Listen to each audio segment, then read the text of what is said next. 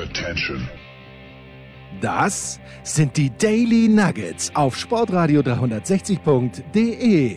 Selten golden und ganz sicher nicht täglich, aber wir haben uns stets bemüht. Also meistens. Nun gut, zu besonderen Anlässen, wie eben heute, zum Thema US-Sport. Die Daily Nuggets. Jetzt. So, heute geht's ans Eingemachte. Wir haben ein Daily mit Thomas Wagner. Thomas, grüß dich. Hallo, schönen guten Tag. Mein Name ist Wagner, Thomas Wagner. Genau, und wir, haben, wir machen dieses Daily ohne Michael Leopold, denn äh, in Los Angeles sitzt Schmieder, Jürgen Schmieder. Schmiede, grüß dich. Ah, mein, Name ist, mein Name ist der. Schmiedi. Der. Oh, das ist, das ist stark. Das werden wir jetzt im Laufe der nächsten halben Stunde nicht mehr toppen können. Also dieser, dieser Sky-Kanal 309, den Jürgen Schmieder in Los Angeles zum Glück nicht hat, macht mich und Thomas Wagner, also mich macht er mehr wahnsinnig als Thomas Wagner. Weil ich entdecke in jedem Bond, den ich sehe, eine Szene, die ich noch nicht gesehen habe. Und Thomas sagt, warum kennst du das nicht? Was bist du für ein Bond-Fan, wenn du diese Szene nicht kennst? Warum kennst du äh, dies, diesen Quiche nicht, den James Bond auf einer amerikanischen Farm backt? Äh, und dann wurde ich gebeten, und fangen wir vielleicht damit an, äh, Thomas, ich wurde gebeten von dir, ein Schulnoten-Ranking zu machen über die James Bonds. Und ich habe völlig versagt, Thomas. Warum? Nein, du hast, Moment mal, also das ist ja eine völlig subjektive Art und Weise. Also ich muss erstmal ähm, ganz großes Kompliment äh, und ein Lob an meinen ehemaligen Arbeitgeber. Dieser James Bond-Kanal ist der absolute Wahnsinn. Geil. Einfach nur geil. Egal, ob du morgens ähm, aufstehst, ob du nachts betrunken nach Hause kommst, ob du über tagsüber irgendwas nichts zu tun hast, du kannst immer Bond gucken. Es ist überragend. Mir ist immer noch nicht ganz klar, nach welcher ähm, äh, nach welchen Kriterien Sie praktisch die Auswahl der Filme, wann welcher Film läuft. Ich glaube, Sie machen es immer so in Paketen und Sie wechseln vor allen Dingen immer so ein bisschen auch in den Zeitachsen durch. Also damit du nicht, wenn du erst nach zwei Monaten oder nach zwei Wochen auf diesen äh, Kanal aufmerksam geworden bist, dass du nicht alle Connery-Filme schon zum Beispiel schon äh, verpasst hast. Ich glaube, das ist es. Und ähm, mir kommt bei dir, ähm, also ich muss sagen, wenn du sagst, Craig ist der Beste, da habe ich ein kleines Problem mit, weil natürlich eine Figur schon auch irgendwie von, von denen gemacht wird, die am Anfang dabei sind. Und so unterschiedlich Connery und Moore sind, das sind für mich schon die Ursprungsbombs. Ich finde Craig auch sehr gut. Mir kommt Dalton bei dir zu, äh, ne, Quatsch, wer kommt mir zu, äh, Brosnan kommt mir zu schlecht bei dir weg. Lazenby eine 6 finde ich, finde ich einfach nicht berechtigt, weil er war gar kein Schauspieler dafür. War schon ein richtig guter Bond. Und wir können aber gerne ins Eingemachte gehen. So, Moment, Moment. Ich habe gesagt, Lazenby keine Bewertung. Äh, Jürgen, Jürgen, jetzt du. Na, das Problem bei, bei den Bewertungen von Bond ist, ist ich, das habe ich dir gestern geschrieben, es gibt drei Fragen. Nämlich das erste ist, reden wir über die Filme, die sie gemacht haben, weil einfach Connery und, und Craig den riesen Vorteil haben, dass sie einfach in geilen, geilen Filmen mitgespielt haben. Also Skyfall und, und Casino Royale ist, ist Wahnsinn, Goldfinger äh, für Connery ist, ist geil. Also während Dalton einfach in zwei ja, mittelmäßigen Bonds mitgespielt hat. Also das ist die erste Frage. Und die zweite Frage ist, reden wir über die Figur, weil natürlich im Jahr 2020 der verletzliche Crossfitter Daniel Craig, also diese Bond-Figur, der, der, der, muskulöse, aber trotzdem sehr verletzliche Bond, dir näher steht als das misogyne Arschloch äh, Moore ja, der, der einfach damals so, so ein Hänfling, der, der Frauen behandelt hat wie, wie Dreck, ähm, der steht dir jetzt näher. Deswegen findest du die Figur von Craig jetzt natürlich sympathischer oder besser als die Figur, die Roger Moore verkörpern musste. Und Moore kann ja nichts dafür, äh, für die Sätze, die sie ihm ins Drehbuch schreiben. Ja, und auch Connery hat manchmal äh, äh, ziemlich lächerliche, wie nennt man das, Killphrases äh, äh gehabt, kann aber Connery nichts dafür. Also das muss man natürlich im Hintergrund behalten, wenn man, wenn man die Schauspieler beurteilt. Und dann habe ich Connery und Craig gleich auf Platz 1 mit einer 1 minus. Und Lazenby bin ich bei dir. Ich finde auch die 6 ist ungerechtfertigt. Das kann man nicht machen. Ich habe nämlich Lazenby eine 6 minus gegeben. Oh. Aber da ist natürlich, da ist natürlich schon was dran. Also ähm, ich finde, es steht und fällt mit der Qualität der Filme. Auf der anderen ja. Seite muss ich zum Beispiel sagen, ähm, dass äh, Roger Moore in den ersten beiden äh, Leben und Sterben lassen, also vor allen Dingen Leben und Sterben lassen, finde ich schon teilweise echt Hanebüchen, so, so, ähm, also von der Handlung, von den Dialogen und sowas, obwohl das ja eine gute Geschichte ist, ähm, dass er dann trotzdem so viele Filme gemacht hat, spricht auch letztlich für ihn. Bei Dalton zum Beispiel sehe ich es ähnlich wie du, da finde ich den ersten Film, der geht noch, aber der zweite Film, das ist für mich der schlechteste ähm, Bond-Film ever. Also der zweite Film von Dalton. Und da muss man dann noch sagen, hat er das ganze Ding nicht mehr, nicht mehr rausretten können. Aber du hast natürlich in einem Punkt vollkommen recht. Es ist auch immer die Zeit. Und unter äh, Bond-Puristen gilt ja zumindest der Film, den Lazenby gemacht hat, also im Geheimdienst ihrer Majestät, sogar als einer der interessantesten. Und ich persönlich finde auch von der Machart, wie soll ein Bond aussehen, was muss er für Zutaten haben, ist, finde ich, eigentlich der allerbeste Liebesgrüße aus Moskau. Den finde ich noch besser als Goldfinger, mhm. weil zum Beispiel zur Lösung des Falles ähm, Connery da eigentlich nur beiträgt, dass er in der Scheune Pussy Galore verführt. Das ist natürlich, äh, das ist natürlich aller Ehren wert und ganz, ganz stark.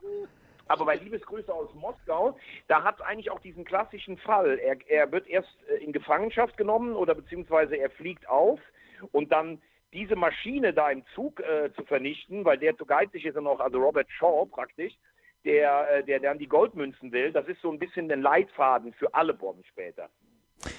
Also nur, damit wir das chronologisch richtig einordnen, Thomas, die beiden Filme, wo Timothy Dalton am Start waren, Der Hauch des Todes 1987 und Lizenz zum Töten. Ich glaube, äh, da sind wir uns einig. Hoffe ich doch sehr.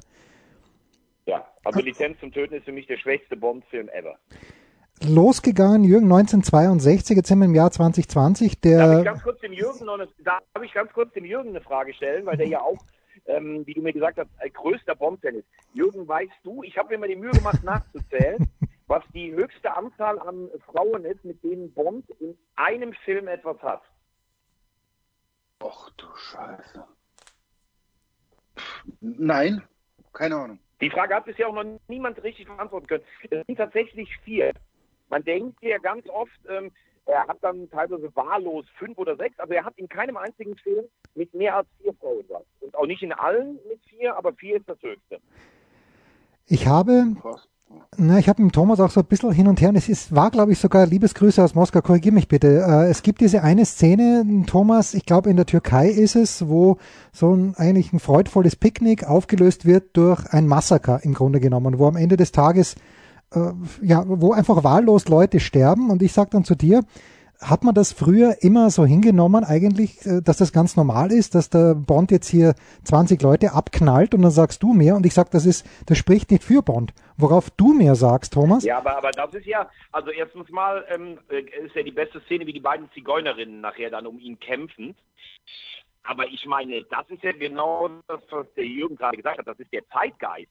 James Bond ist eine durch und durch äh, eiskalte, äh, Frauen, äh, frauenvernichtende, ähm, ja, eine Maschine, der, der auch viel trinkt. Und das siehst du ja auch in dem Film Casino Royale, weil das ist ja eigentlich eine Rückschau, wie Bond angefangen hat, wie er da den Typen in Prag erschießt. Äh, zu Beginn des Filmes. Ähm, also das liegt ja nicht an dem Schauspieler, sondern so wurde er von Ian Fleming gemacht, äh, James Bond. Das ist kein netter Typ, mit dem du zum Kaffeekränzchen gehst, sondern der will die Welt retten, der bringt Menschen um, der will mit Frauen ins Bett und der ist äh, spiel- und trinksüchtig.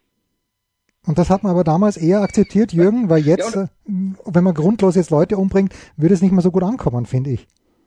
Ja, aber das ist, das ist ja auch diese Thematik in, in dem Film mit Christopher äh, äh, Waltz, wo immer wieder gesagt wird, die Lizenz zum Töten beinhaltet auch die Lizenz, jemanden nicht zu töten, also Gnade zu zeigen und so weiter. Äh, das wäre ja einem Roger Moore nicht passiert. Roger Moore wäre ein zynischer zynischer Bond-Darsteller und, und dann merkst du jetzt so im Jahr, ich weiß nicht, wann, wann, wann der Film gedreht wurde, 2017 oder so, ähm, sagst du, schau mal, da kommt plötzlich so ein, so ein Gnadenelement rein bei, bei Bond. Also der, der verändert sich, der ist ein Produkt seiner Zeit und, und deswegen ist er ja so spannend. Also deswegen analysieren wir ja die Schauspieler, deswegen schauen wir ja, oh, äh, was hat Connery gemacht? Weil diese, diese sechs Figuren, so unterschiedlich sind und, und ein Produkt ihrer Zeit sind. Und, und deswegen wird es ja also spannend, was, was passiert in den nächsten äh, 15, 20 Jahren. Brauchen wir irgendwann einen weiblichen Bond? Ich sage ja, also ganz, ganz, ganz dringend, weil sich die Zeit verändert. Und dann muss man schauen, was passiert mit einem mit einer Janine Bond oder irgend sowas. Also es sind ja schon manche Figuren weibliche geworden, M zum Beispiel, aber äh, oder Moneypenny, die erst weg war und diese dann wieder zurückgeholt haben für Craig, weil sie gesagt haben, okay, ein bisschen, ein bisschen brauchen wir das dann doch, aber man sieht schon, also diese Abkehr vom Chauvinismus, die Abkehr vom Zynismus, ähm, die, die Craig dann zeigt. Und deswegen ist Craig uns, sagen wir mal, sympathischer, weil man sagt, der ist ein Produkt unserer Zeit, so wären wir gern. Und, und Bond ist immer eine Projektion äh, äh, dessen, wie Männer gerne wären. Also irgendwie so ein, so ein Playboy-Dings. Und der Playboy hat sich halt verändert. Also über den Playboy lachen wir halt jetzt. Also wenn, wenn, stell dir mal vor, du gehst jetzt, äh, zurzeit kann man eh nicht in eine Bar gehen, aber man würde in eine Bar gehen und dann kommt einer im, im Anzug und bestellt einen, einen Wodka Martini. Äh, dann wird's, was bist denn du für einer? Also, und, und, und so verändert sich die Figur, so verändern sich die Geschichten und das macht aber dieses, diese Reihe so spannend, weil sie seit 60 Jahren fast ähm, aktuell bleibt und, und Millionen in die Kinos lockt. Das, das macht so spannend, weil es eine, eine Studie, eine historische Studie letztlich ist. Thomas? Aber ich muss, also ich muss ganz ehrlich sagen, ich finde das, was ähm, was Jürgen sagt, ähm, finde ich total richtig. Äh, also das ist eine der besten Analysen, die ich jemals gehört habe. Nur in einem Punkt bin ich ganz anderer Meinung. Ähm, ich würde mir einen James Bond mit Frau definitiv nicht anschauen. Und das hat auch nichts mit, mit, mit Chauvinismus oder sowas zu tun. Man kann alles ändern, äh, alles ist gut, aber ähm, ich, äh, ich, möchte, ich möchte als Bond keine Frau haben. Äh, weil dann, soll lieber, dann soll man sie lieber einstellen. Ja. Vielleicht braucht man ja, also vielleicht braucht man nicht eine Janine Bond, aber man, es würde ja nicht schaden, einen weiblichen Super. Es ist immer ein bisschen schade. Ähm, das gab es ja schon mit, mit Salt, glaube ich. Und, und also man hat ja schon versucht, das einzuführen, aber es wurde nie eine Reihe draus. Also es gibt natürlich weibliche Agentenfilme mittlerweile und äh, äh, äh Spione und so weiter, aber es gibt keine Reihe. Also ich wünsche mir nicht eine Janine Bond, sondern ich wünsche mir eine Spion, jemand, soll eine Figur entwickeln, eine weibliche Figur, die auch eine Spionin, eine Weltretterin ist und soll daraus eine Reihe kreieren. Also ich will nicht eine Janine Bond, sondern ich will eine eigene Figur. Ich will nicht Batgirl hm. zu, zu äh, äh Batman, sondern einen eigenen Superhelden und daraus kreieren wir eine Reihe und dann sollen die beiden sich parallel zueinander entwickeln. Ähm, und, und stell dir das dann mal vor, man schaut, ach schau mal, eine Frau macht es so und, und so läuft es, dann hätten wir wieder eine Studie, die ganz, ganz toll wäre. Also bitte keine Janine Bond, aber weiblicher Superheld. Jürgen, war das ist es bei Homeland, das du ja wahrscheinlich gesehen hast mit Carrie Matheson, wie sie dort heißt, mhm. ist, ist das in die Richtung, weil eigentlich ist Carrie ja, es gibt natürlich wahnsinnig viele männliche dominante Figuren, aber eigentlich ist Homeland ja die Serie über Carrie Matheson. Das stimmt, aber da ist natürlich auf, aufgrund ihrer psychischen Probleme ja. äh, ist es natürlich sehr, sehr tief und, und die hüpfen natürlich irgendwann oder ja, sehr bald den Hai. Also da ist natürlich schon, da steckt sehr, sehr viel drin. Ähm, das Bombastische an und, und als, dadurch kommt es zur historischen Studie. Homeland ist eine Serie, die letztlich sechs Staffeln lief hm. und ich glaube auch einen Zeitraum von, von sechs bis acht Jahren abdeckte oder weniger als zehn. James Bond deckt mittlerweile 60 Jahre ab. Und, ja. und das ist ja das Spannende zu, zu schauen. Also das, das hört ja irgendwie dazu zu schauen, oh, wo spielt denn der nächste Bond? Wer ist denn der Bösewicht? Wer ist denn das Bond-Girl? In welchen Ländern wird er denn auftreten? Ja, wenn, du hast gerade gesagt, das Wichtige, ah, schau mal, da ist er in der Türkei. Dann sagen wir, oh, da ist er in Russland, da ist er auf, auf Kuba oder was weiß ich. Also da das gehört dazu, dass es diesen Film nur alle drei, vier Jahre gibt.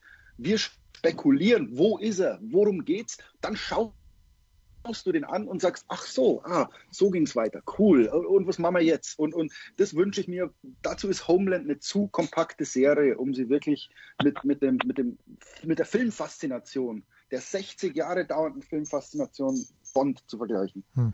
Thomas, wie viel? Ja. Aber, ich find, aber ich finde, dass, äh, wenn ich noch eins dazu sagen darf, das äh, Problem für alle Nachfolger von Connery und vielleicht von Moore ist ja, ähm, du sollst einerseits mit dem Zeitgeist sicherlich gehen, weil heute kannst du ja auch keinem mehr erzählen, dass der Ostblock alleine für alles Böse verantwortlich ist. Du wirst aber zeitgleich immer daran gemessen, dass du irgendwie wie dein Vorgänger bist. Wie bestellst du den Wodka Martini? Wie sitzt du am Spieltisch? Wie stellst du dich mit dem Namen vor? Also das heißt, alle gucken immer, kann er das? Das hat ja auch Pierce Brosnan mal gesagt. Er war so nervös, bevor er das erste Mal gesagt hat, mein Name ist Bond, James Bond. Und trotzdem musst du es der Zeit anpassen. Und das, finde ich, gelingt natürlich Craig wahnsinnig gut. Ich finde aber auch irgendwie, dass es Brosnan gut gelungen ist, weil dieser eigentlich schön geföhnte Typ auch irgendwie so ein bisschen Härte zeigen konnte. Ähm, und wenn du zum Beispiel mit Moore mit Connery vergleichst, da hast du eben von zynisch gesprochen, alleine wie unterschiedlich die beiden in, in, sportlichen Dingen sind. Also wenn Moore läuft, das sieht ja ganz anders aus, wie wenn Connery sich bewegt oder sowas. Und trotzdem habe ich jetzt den Lieblingsfilm von Jens Huber gesehen, in Tödlicher Mission, ähm, zum Beispiel wieder, wo er da die Treppen hochläuft in diesem albanischen Lager und Locke, äh, der, der, der, ähm, dieser Gehilfe von, von Christatos, mit seinem Auto angeschossen da hängt und er wirft dann diese, diese Taube da rein. Sie haben was vergessen und tritt diesen Wagen dann von der Klippe darunter. Finde ich echt eine wahnsinnig eindrucksvolle Szene, muss ich sagen. Nicht so eindrucksvoll, Thomas, da, da müssen wir auch drauf kommen. Es gibt ja ein paar Figuren, die, die jeder kennt, äh, auch wenn er Bond nur peripher gesehen hat. Und ich war ein bisschen erstaunt, dass du mit dem Beißer nicht happy warst, Thomas. Warum nicht? Nee, weil mein Ding war immer, ein Bond ist ja, wenn wir da drauf gucken, natürlich eigentlich unrealistisch. Trotzdem kann jede einzelne Szene, zum Beispiel, ähm, dass der wegläuft und da versuchen ein paar ihn zu erschießen und es funktioniert nicht, das könnte ja mal vorkommen. Dass Erich Kriegler, der ostdeutsche Meister, keinen Schuss trifft, ist unrealistisch. Er hat, könnte aber so passiert sein. Der Beißer, das geht nicht. Das ist, das ist mir zu viel Science Fiction, weil das hat nicht mehr eine, einen Prozentsatz oder einen Promillesatz von Möglichkeit.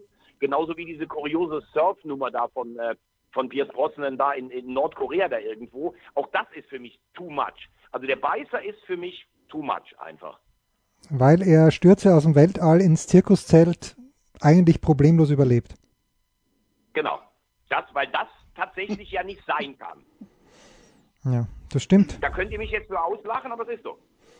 Jürgen, gar nicht. Ich habe Jahr, jahrelang schlecht geschlafen, weil ich mir den Beißer vorgestellt habe ähm, und habe hab gar nicht drüber nachgedacht, äh, dass er mir möglicherweise, sollte ich jemals in Rio auf den Berg rauffahren, dann meine Drahtseite durchbeißt. Ja, aber dann, also wenn wir, wenn wir über Realismus reden, dann, dann jede Falle, die Bond gestellt wird, ist ja dann auch Hanebüchen. Also ich erinnere mich an Goldfinger, wo der, der Laser sich auf seine auf sein gewaltiges Gemächt zubewegt. ähm, da bleibe ich halt da, bis der Laser ihn zersägt hat. Also dieses, dieses dumme, äh, diese Bösewichter, die immer so genial sind, dass sie kurz vor der Weltherrschaft stehen, ja. aber zu dumm sind, dem Bond einfach eine Kugel in den Kopf zu verpassen. Und selbst wenn sie äh, äh ein Haifischbecken mit Laser dran machen und keine Ahnung, äh, verstehe ich nicht, da ein Psychopath, ja, alle Bomb-Bösewichter äh, sind ja auf eine gewisse Weise Psychopathen. Äh, wenn ich so eine Falle baue, dann will ich bitte schön auch sehen, wie sie funktioniert, wie sie zuschnappt. Keine baut eine Mausefalle, dass ein, da keine total, Maus drin ist. Das ist ein total guter Punkt von, von Jürgen. Trotzdem, wenn du Goldfinger nimmst, er sagt, als er schon schweißgebadet ist, weil das Ding gleich sein Gemächt zerstört, sagt er, können Sie sich das leisten? Und dann zum Beispiel das Unternehmen Grand Slam. Und dann lacht Herr Fröbi ja noch so arrogant, Sie wissen nichts. Zwei Wörter, die Sie aufgeschnappt haben. Trotzdem kann ja in dem Falle schon sein, dass der Bösewicht denkt, naja, vielleicht kann ich den irgendwie sogar noch als Druckmittel irgendwie gebrauchen. Das ist aber für mich nicht völlig aus der Luft gegriffen. Es ist deshalb aus der Luft gegriffen, weil es 26 Mal vorkommt. Weil die Bösewichter immer vergessen, Bomben zu töten. Aber aus dem Weltraum in den Feld zu fallen, das geht definitiv nicht. Und das ist mir dann Spur too much. Ich habe es jetzt auch gerade wieder gesehen, Christopher Walken. Da äh, ziehst du die Grenze. Da zieht Thomas die Grenze, ja. Äh, ich habe jetzt, ich habe hab gerade wieder gesehen, jetzt Christopher Walken, wie er zuschaut, äh, wie der Wagen von, wie der, der Wagen von Bond in den See reingefahren wird und Bond dann vorgeblich ertrinkt, aber sich natürlich rettet auch dadurch, dass er ein bisschen Luft bekommt aus dem Reifen, was ich mir unter Wasser sehr schwierig vorstelle, vor allen Dingen, dass man es oben auch nicht merkt. Aber das stimmt tatsächlich. Warum, warum wartest du nicht noch diese eine Minute oder warum erschießt du nicht einfach ganz formlos? Weil die Möglichkeit dazu wäre öfter da. Ja, zumal sie ja, zumal ja irgendwie tausend, tausendmal versucht wird, ihn einfach zu erschießen. Ja. Also jeder Handlanger des Bösewichts schießt pro Film tausendmal auf Bond, der zielt noch schlechter als die Stormtrooper in Star Wars. Mhm. Ähm, aber dann, wenn du die Gelegenheit hast, tatsächlich einfach ihm die Knarre am Kopf zu halten und zu erschießen, machst du eine Todesfalle, die nur überboten wird von der 60er Jahre Batman-Serie. Also, äh, und, und dann bleibst du noch nicht mal dabei, bis er stirbt. Das, das ist immer so, das mich ärgert. Also ich mag es, wenn keine Todesfalle auf ihn gebaut wird, sondern, sondern er sich aus einer normalen, in Anführungszeichen normalen Falle befreit. Hm. Aber eine der besten Schussszenen aller Zeiten ist Moonraker, wie er da die Waffe bekommt beim äh, Fasanschießen. und dann sie, sie haben vorbeigeschossen. was, für, was für ein schöner Sport, wenn man kein Fasan ist. Und dann, äh, sie haben verloren oder so. Und dann, die, dann der Typ vom Baum darunter fällt. Wie sagten Sie noch, so ein hübscher Sport. Das ist für mich eine sensationelle Szene, als dieser Killer oben aus dem Baum rausfällt. Ja, aber übrigens sehr, sehr schade, dass die junge Mitarbeiterin, die ihn im Hubschrauber abgeholt hat, so früh dann Opfer. Madame de Sour, ja, ja, so früh Opfer Madame der Hunde wird. Sour stirbt einen der grausamsten Tote überhaupt in allen Bonds. Von diesen zwei Dobermännern da zerfetzt. Wahnsinn. Ja. Und jetzt äh, zum Abschluss, Thomas, es gibt noch ein großes Rätsel, aber da kann uns Jürgen vielleicht auch äh, helfen. Vor ein paar Tagen schreibt mir Thomas Wagner, Stacy Sutton ist von uns gegangen. Und äh, dann schreibt er mir zwei Tage später, Moment, vielleicht doch nicht. Wo stehen wir da aktuell und wer ist Stacy Sutton? Thomas. Also Stacey Sutton, Stacey Sutton ist für mich eine der Top 3 Bond Girls, das können wir nachher vielleicht auch noch machen, überhaupt. Tanya Roberts ähm, aus dem äh, letzten Moore-Film und da hieß es, sie wäre verstorben. Und äh, dann hat aber irgendwie die Klinik das erstmal dementiert, weil wohl der Ehemann nicht eingewilligt hat, dass man äh, dass äh, irgendwelche Details bekannt geben. Jetzt habe ich heute gehört, es wäre jetzt verifiziert, sie wäre leider tatsächlich verstorben. Ist leider nur 65 ja. Jahre alt geworden. Jürgen, du sagst schon ja.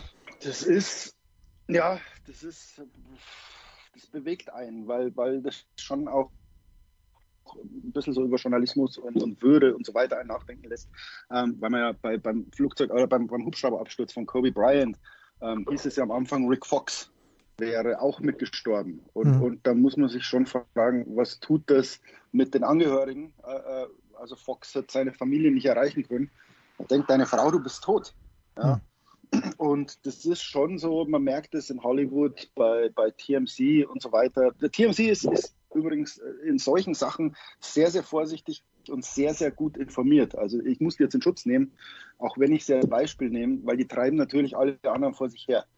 Das heißt, all diese Promi-Magazine Promi haben den Druck, der Erste zu sein, der sowas meldet. Also das ging bei Michael Jackson, ging's los. Ja, wer, wer ist der Erste, der tatsächlich verkündet, dass der gestorben ist? Und, und TMC war es dann und die hatten das richtig. Und es ist schon makaber zu sagen, da ist jemand gestorben, dann gibt es Entwarnung. Ja, und, und alle atmen so ein bisschen auf und sagen, okay, also gerade die Fans. Und dann zwei Tage später heißt er nun doch tot. Also das finde ich halt schon was Makaberes, wo man dann auch als, als Journalist ein bisschen über sich nachdenken muss. Ähm, ist es wirklich so wichtig, der Erste zu sein? Ich glaube, die, die Nachricht ist, don't be the first, but be the first to get it right. Hm. Ähm, und, und das ist wichtig. Und, und jetzt trauern wir natürlich um, um Tanya Roberts. Aber ähm, wichtig ist, also ein bisschen, bisschen nachdenken, ist es wirklich so wichtig, jetzt zu wissen, wie es ein Promi geht? Ähm, lieber habe ich eine, eine richtige Information und das gilt für, ein, für den Journalismus allgemein. Aber jedenfalls, äh, ich würde es dann gerne harmonisch beenden mit ähm, Ursula Andres, mit Tanja Roberts, mit Kim Bessinger. Moment, stopp, stopp, drei ähm, hast du ähm, gesagt. Jetzt, jetzt beruhigen wir uns oh. erstmal. Mit drei hast du gesagt. Nein, also, ich mach fünf. Ich mach fünf. Ich mach fünf. Man, von schönen Frauen kann man doch nicht genug bekommen, einfach. Ähm, ich bin auch ein ganz großer Favorit von, von äh, ganz großer Fan von Maud Adams. Finde ich sensationell in Octopussy, muss ich sagen. So eine elegante Dame einfach. Und äh, Barbara Carrera hat natürlich auch was. Das ist für mich übrigens ein Sag niemals nie. Also zwei solche Vollfackeln, die sich so unterschiedlich sind. Kim Bessinger und, äh, und Barbara Carrera. Und Barbara Carrera, das ist für mich der beste Spruch. Sie steht da, unterschreibt. Das beste Sexabenteuer hatte ich mit Fatima Plasch ähm, irgendwie äh, auf einem Schiff vor, vor den Bahamas oder sowas. Und dann sagt er so, ja, aber es gab da noch so eine kleine in Philadelphia. Das ist auch sensationell, muss man ehrlich sagen. Hm. Jürgen, wollen wir uns also da... Mein, mein, Bitte. Was, na, ich, äh, also toll finde ich, ähm, Jetzt fällt mir der Name nicht ein. Denise Richards natürlich, aber aufgrund des Spruches, wo, wo James Bond sagt, I thought Christmas comes only once a year. Ähm, das ist einfach ähm, ein schöner Spruch. Aber mein favorite Bond Girl ist Miss Moneypenny. The one that got away. Die, die sich nicht von ihm verführen lässt. Deswegen finde ich das einfach, wenn man das jetzt so sagt, weil, weil ich weiß nicht, ob man ein Bond Girl nach Schönheit oder Attraktivität bewerten sollte, keine Ahnung. Uh, Miss Moneypenny is my favorite. Dann, dann darf ich noch, also Kim Basinger stimme ich natürlich völlig mit Thomas überein. Äh, auch weil sie ja natürlich äh, ein wunderbares Paar abgibt, finde ich, mit, oder kein wunderbares Paar, aber ein interessantes Paar mit Klaus-Maria Brandauer. Finde ich ganz stark. Und dann habe ich in jüngerer Zeit wieder den Geschmack von Ringo Starr kennengelernt. Oder schätzen gelernt vielmehr, denn äh, Barbara Bach äh, finde ich äh, mitreißend als äh, Anja Amasova und dann bin ich natürlich ein kleines bisschen Recency Bias. Äh, ich mochte Halle Berry schon immer und zwar schon, glaube ich, seit dem ersten Film, mit dem sie bekannt geworden ist. Äh, das war, glaube ich, Boomerang mit Eddie Murphy, wenn ich nicht komplett falsch liege. Also, oh. ah, das war, das war ein ganz schlimmer Film, weil Robin Givens so unsympathisch war und Halle, Halle oh. Berry. Halle Berry war so, so sympathisch, die habe ich total süß gefunden und äh, das hat sich dann nicht geändert, als sie in diesem Badeanzug, äh, nein, im Bikini aus dem Meer rausgekommen ist. Oh, war das, war das jetzt sexistisch, Jürgen? Nein, oder? Nein. Hart an der Grenze. Hart Nein. An der Grenze. Na, okay, gut. Schön. Thomas. Aber äh, das, schlechteste, das schlechteste Bond Girl war Ruby aus In Geheimdienst ihrer Majestät. Das war das schlechteste Bond Girl, muss ich sagen. Nee, also ich habe dir schon gesagt, Thomas, Karin Dor für mich. Ich habe vor Karin Dor so Angst gehabt, mit Recht natürlich auch, wenn man dann die Story verfolgt. Und selbst, dass sie in zwei Winnetous mitgespielt hat und äh, wirklich die, das Love Interest von Pierre Brice war, das hat's nicht wieder wettgemacht. Also Karin Dor ist, ist für mich äh, ist eigentlich gar kein klassisches Bond. Weil, die ihre Finger nicht gefallen haben. Ja, die, die Hände waren wirklich jetzt nicht nach meinem Geschmack. Okay. Äh, eine Frage noch, wer weiß was über den, äh, über den neuen Bond tritt? Äh, Thomas, tritt Christoph Walz im kommenden Bond, der hoffentlich 2021 in die Kinos kommen wird, werden wir Christoph Walz nochmal sehen? Ich äh, weiß es nicht. Ich muss aber sagen, ich äh, weiß, dass äh, alle von ihm schwärmen. Ich finde ihn nicht überzeugend. Ich finde, sein, ich finde, äh, das ist eine seiner schwächsten Rollen, wie als Bond-Bösewicht. Ich bin da gegen ganz viele, und äh, wenn ich das jetzt sage, werden mich ganz viele dafür verachten. Ich finde auch seine, seine Stimme, das hat für mich nicht, das ist für mich kein Bond-Gegenspieler. Das war mir, also ich, ich habe gehört, ähm, ich habe gehört, er soll wohl dabei sein, aber ich weiß es natürlich nicht und mhm. ähm, ich gebe ihm gerne mal eine zweite Chance. Jürgen? Es war halt auch kein guter Film. Also das war einer der, der Schwächeren und, und merkt man ja, das ist ein bisschen bei Bond, das ist ein bisschen wie Batman. Ähm, es hängt viel davon ab, wie der Bösewicht ist, wie er gezeichnet wird ähm, und, und wie dann die Story ist. Und, und der dann da so, so hocken muss und ihn dann so hochschaut, I'm the author of all of your pain, wo du merkst, den, den, den Satz haben sie einfach nur reingeschrieben, um einen guten Trailer zu haben, der aber in dem Film nichts zu suchen hat. Und, und das ist so ein bisschen das Problem. Und, und Christoph Waltz, der ein unfassbar vielseitiger Schauspieler ist. Der hat den, den Oetker-Entführer gespielt und er war mal, vergesst mir nicht, Roy Black. Roy Black. Ja. Ähm, und, und der wird halt jetzt in Hollywood so auf dieses, dieses manisch, ähm, auf diesen manischen Bösewicht festgelegt und, und die versuchen halt, das komplett auszureizen, ja? dass der einfach so unfassbar böse sein kann. Und es funktioniert in den Tarantino-Filmen und in diesem, in diesem Bond-Film funktioniert es einfach nicht. Und ich finde, es liegt nicht an, an Herrn Walz, sondern es liegt daran, dass sie ihn einfach überzeichnen und, und diese Stärke zu sehr ausspielen wollen, dass es dann lächerlich wird. Word würde und ein Hashtag Word würde Boris Becker an dieser Stelle sagen, der vielleicht auch eine Zukunft als Bond-Bösewicht oder als Bond-Helfer hat. Thomas, Jürgen, fantastisch. Äh, wir freuen uns. Also ich gehe jetzt sofort wieder zurück zum Kanal 309 bei Sky und hoffe, dass dieser Kanal noch lang bestehen wird. Was brauche ich, einen Harry Potter Kanal, wenn ich James Bond habe? Danke ihr zwei. Äh, bald gibt's mehr von Sportreiter 309. Noch eins zum Schluss, lieber ja, Jens. Bitte. Wie heißt der Ehemann von äh, Maggie Thatcher in der Küche in der letzten Szene, als der Papagei sagt, gib mir einen Kuss? Thomas, das fragst du mich? Keine Ahnung. Bitte. weißt du es, Jürgen? Nein. Dennis kommt rein und sie haut ihm auf die Finger, weil Dennis naschen will. Schöner Rauschmeißer. Thomas, danke dir. Danke Thomas, danke Jürgen. Das waren die Daily Nuggets auf Sportradio 360.de. Ihr wollt uns unterstützen? Prächtige Idee! Einfach eine Mail an steilpass at sportradio 360.de schicken und ihr bekommt alle Infos. Und versäumt nicht die Big Show. Jeden Donnerstag neu.